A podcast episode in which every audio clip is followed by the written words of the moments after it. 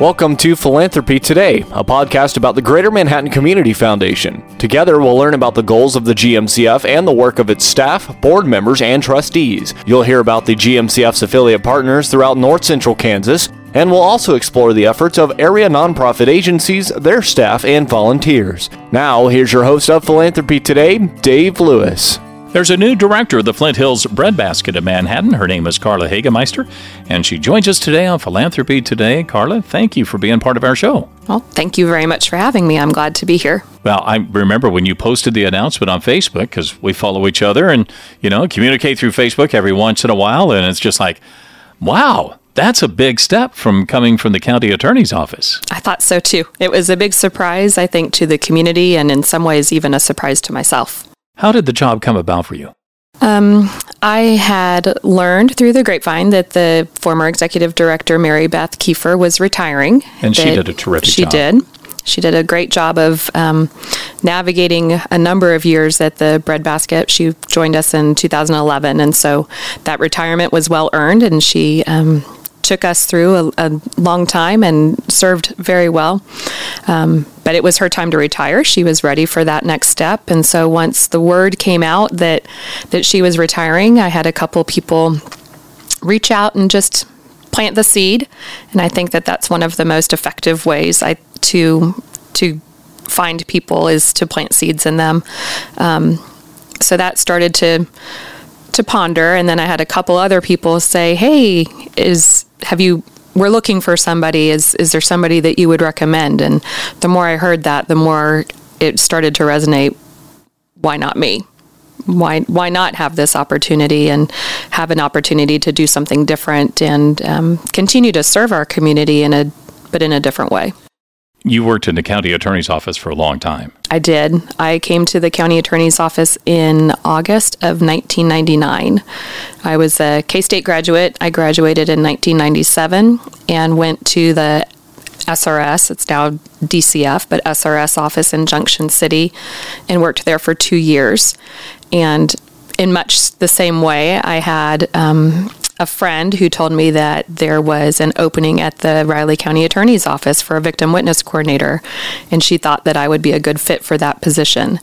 And so I wasn't looking at the time that that that job became available to me and it just sounded like an interesting fit and a neat experience and so i applied for that and was able to um, join the county attorney's office in 99 and stayed there for 22 and a half years that's a long time. it is a very long time. You had a few different county attorneys in that span.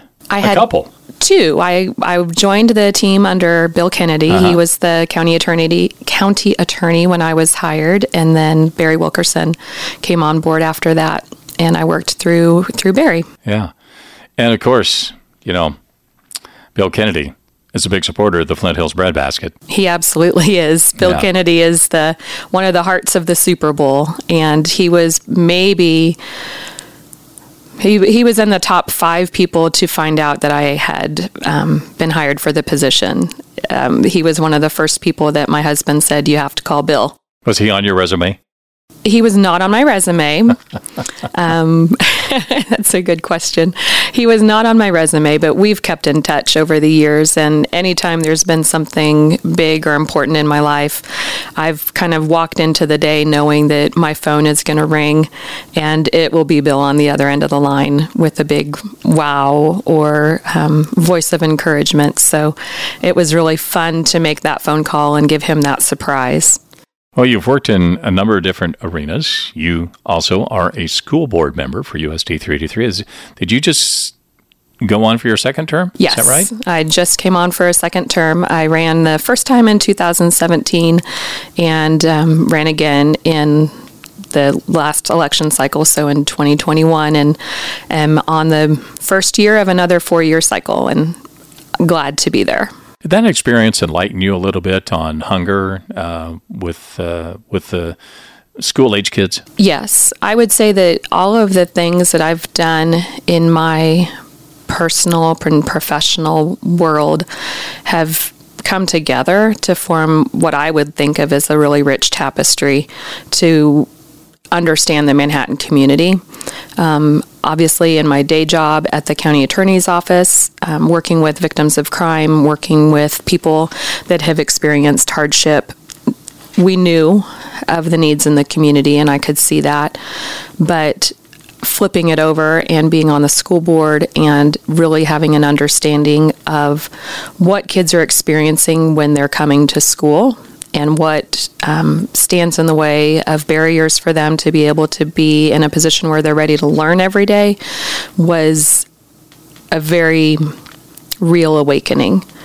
Um, to know that that there are students every day who need a place to shower, who need a place for basic food, who come and their meals are provided. They need basic hygiene. They perhaps have not had a stable place to sleep. They might be coming to school physically just tired and that before any of the learning can happen, all of those basic needs have to be met, and that our teachers, our administrators, our school staff across the board all see that need and are working to address it. But at the same time, their primary mission is education. And so all of those things have to happen before learning can happen. And, and I just knew of it, but you have a new appreciation and a new um, understanding of the depth of the issue when you have that position on a school board. As a victim witness coordinator and also as a school board member, I suppose those uh, two backgrounds weighed in on you when you thought about becoming or applying for the director position at the breadbasket? Absolutely. I think um, I saw myself as being a person who had a good understanding of the needs in our community and had. Um, at the county attorney's office, I used to talk about the fact that, that people came to me after something bad had happened. By the time they were at the county attorney's office, something bad had already happened that they didn't have control of. And so part of my role there was to help them navigate that system, understanding what's going on, and maybe be able to. Um, have some control taken back or have their role understood. And at the breadbasket, I saw it much more as an opportunity to really directly impact needs. I didn't have any control over the criminal justice system. That's that's not, not my role. That's right, and that was just the nature of that job. Um, my role was to make people's experience within the system as sensitive as I could and help them navigate it. But I didn't have any control over it.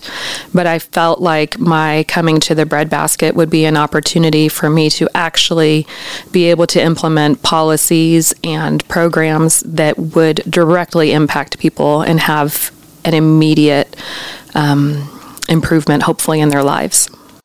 We're visiting with Karla Hagemeister, who is now the director of the Flint Hills Breadbasket in Manhattan. You have an event coming up, and uh, it's important to acknowledge that with the Flint Hills Breadbasket, you're a nonprofit agency. Fundraising is a key aspect of, of your job. Absolutely. And you have several different things that you do on a regular basis. I know you participate and have done well with through Grow Green Match Day, which we just had, and all kinds of other things.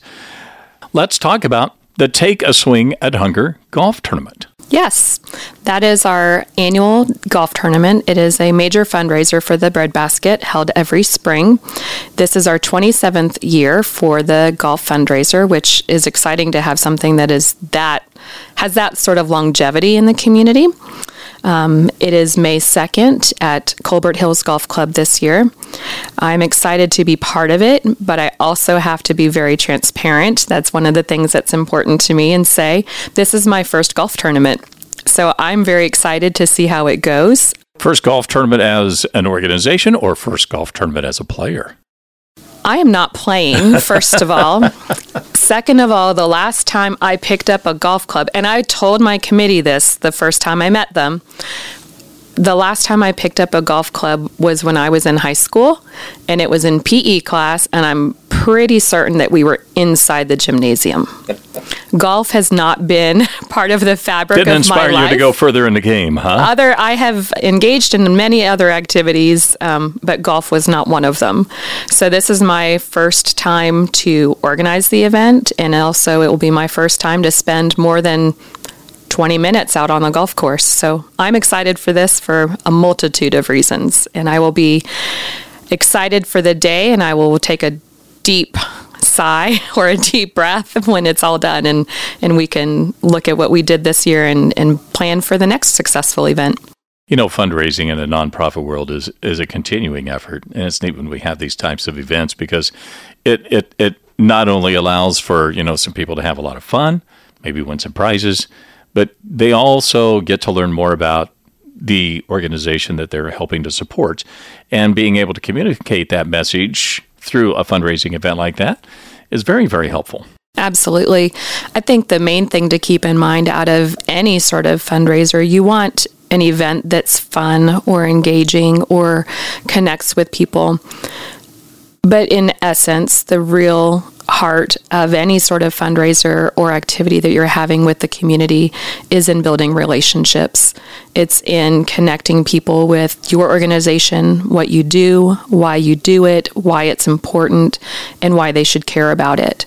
And so I look at this opportunity, you know, to have some laughs at myself in regards to knowing nothing about golf, but also um, really having an opportunity to meet with and um, spend some time with people in our community who have supported the breadbasket. Let them have a great afternoon of golf and um, different activities and thank them and connect them with us. But really, it's about building the relationships. You know, throughout the year, you have so many different efforts. You know, we talked earlier about um, Souper Bowl, S O U P E R Bowl Sunday, which I remember Bill, Bill, Kennedy came up and visited with me because they'd had something similar over in Salina, and Harry Watts was part of that discussion as well. And it's just like, bang, hey, let's let's make this a lot of fun. And gosh, that's like 30 years now. It is. It's a long time um, event that is put on, I would say, really um, spearheaded by Bill Kennedy, Kevin Roberts, and Dave Eckert, all from St. Thomas More. Mm-hmm. Um, parish and something that they've really taken on and championed on behalf of the breadbasket. And I don't really remember a time in Manhattan without the Souper Bowl.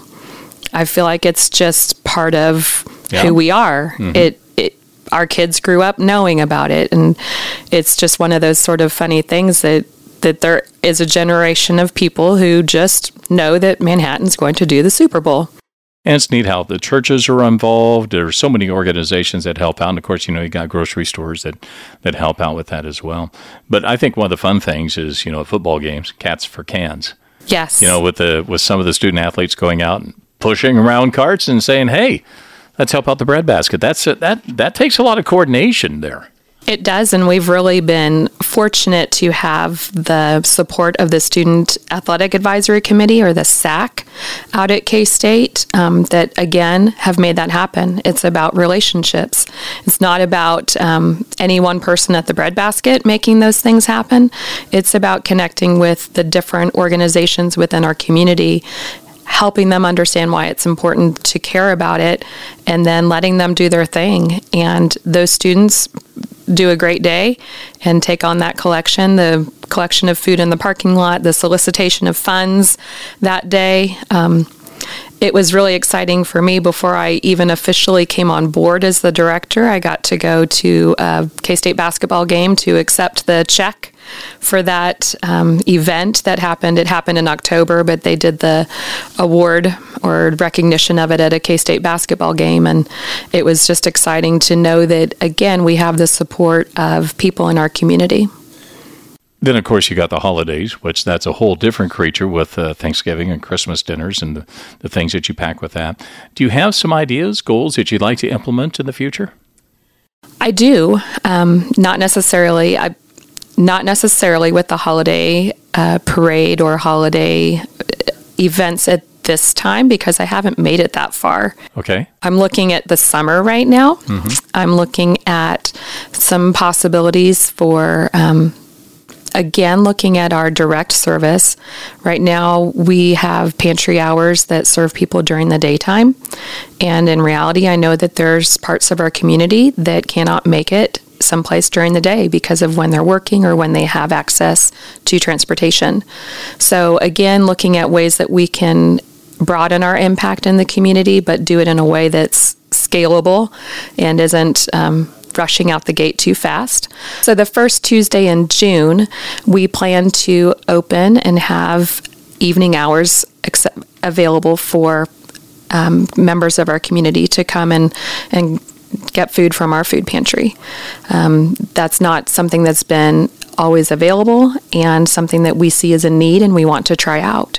So we're going to spend the month of May letting our guests know that that's something that will become available to them, um, soliciting and gathering up the volunteer force to make sure that we are equipped and prepared for um, different people coming, and then to work on having that rollout be successful. So that's our first end that would be more um, directed towards our guests. A second thing that I'm planning on for the summer months is increasing the amount of fresh produce that we have available for our guests.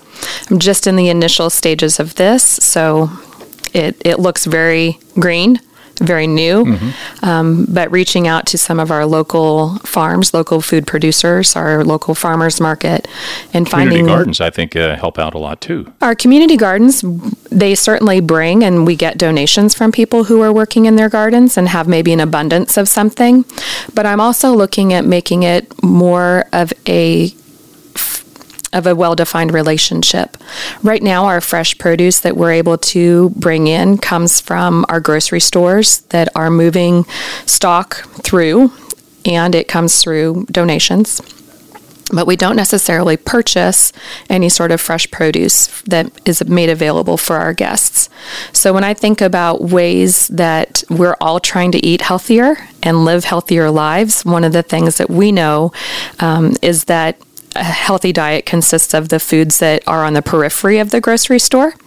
They're the fresh produce, dairy, meat, um, those sorts of items. And those are items that are harder to come by when you are living in a position of food insecurity. Um, it is much it's much easier to store shelf stable food. It's easier for us to stock that and supply that and provide that because we can store it safely. We know it's going to be good for a longer time period, and that benefits us in how we're storing it, and it also benefits obviously the people who need to use that food. But at the same time, that means we're offering food to them that is not always going to be the best for them for their health. And so we know, again, as people of a certain age, that that uh, time is not always our friend, and that all of those chronic health conditions. Funny you should speak about that. yeah, all those chronic health conditions, all of those things where your doctor tells you diet and exercise, diet and exercise. Well, that's the human condition. That's not not the human condition of a person who has ample financial resources. That's just the human condition. And so I'm looking into ways that we can broaden our scope and offer more fresh foods to people so that they have that as an option for them as well. That'd be most welcome, I'm sure. Yes. You also have a need for staples. Absolutely. There's always going to be a need be a need for staples. There's always going to be that need for that for food that you can go to the cabinet, you know it's there. Um, but again, it's it's a matter of having a balance of both of those things. Okay. Well, there's also always a need for volunteers. Yes. And I know that that's a, a, key factor of any nonprofit organization. And through the breadbasket, especially with, uh, you know, starting up uh, here in June when you have some additional hours open up in the evenings, that's going to, you know, bring about more need for, for people to help out. It is. One of my favorite parts of getting initiated or onboarded at the breadbasket so far has been meeting all of the volunteers. And it's been exciting and fun to see the number of people who I already knew, but from a different different hat. Um, folks that have come through the door, and I hear their voice, and I think, oh, I know that person. And I pop my head out, and sure enough, it's so and so from church. Or um, my son's, there was a, a my son's high school counselor is a volunteer there. So it's been neat to see different people that I didn't necessarily realize were volunteers at the breadbasket. We have a really steady definite core of volunteers who are dependable and take care of business like you wouldn't believe. They know what they're doing and they come in and they get to it. They are, again, generally speaking, more of a retiree age at this point. And so um, we have a really great, stellar morning force who likes to come in and, and get things done. And I will be working on looking at ways to bring in some volunteers, maybe that aren't able to come during the working day during that eight to five time period, but maybe could come once or twice a month in an evening to to be in connection with that. And I've fielded quite a few phone calls in that regards already of people who want to become involved, but for whatever reason the hours don't work or are looking at ways that they can get involved. That's again, it's a blessing of abundance or the problem of abundance when you get phone calls a couple times, three times a week for people looking for ways to connect with you and volunteer. And it's a nice problem to have. it's a very nice problem to have. I will take that problem any day of the week, and I will. I am finding lots of good things for people to do. We've managed to bring in two sororities so far to do community service. Um, one did a lot of painting, and I had another come in yesterday, and I had them all divvied up doing all kinds of stuff. And then I have a fraternity that's coming on Sunday of this week to do some more painting. So there's always something to be done. It's just a matter of putting your mind to what's the best way to make use of that group of people and make sure that they have a positive experience doing it. Your website at flinthillsbreadbasket.org has a lot of connectivity possibilities for people, whether they want to to find out more about the services that you provide, uh, the opportunity to to help fund some opportunities, volunteer, and of course your Take a Swing at Hunger golf tournament too. That's right. We have a calendar of events that is going on that highlights everything that we do throughout the years. The year, all of our major events are noted there. Um, obviously, there's multiple places where you can hit that donate button and support us financially, but also where you can get information about volunteering. And that is something that no matter how people want to connect with us, we want to make that happen. We want to be in a situation where even if you're not in a financial situation to support us, whether it's sharing the website, sharing our services with your neighbor or somebody who you think would benefit from it, word of mouth, talking about us, coming in and volunteering, we're just glad to have you here with us. Well, Karla Hagemeister, it's been a delight to have you on Philanthropy today.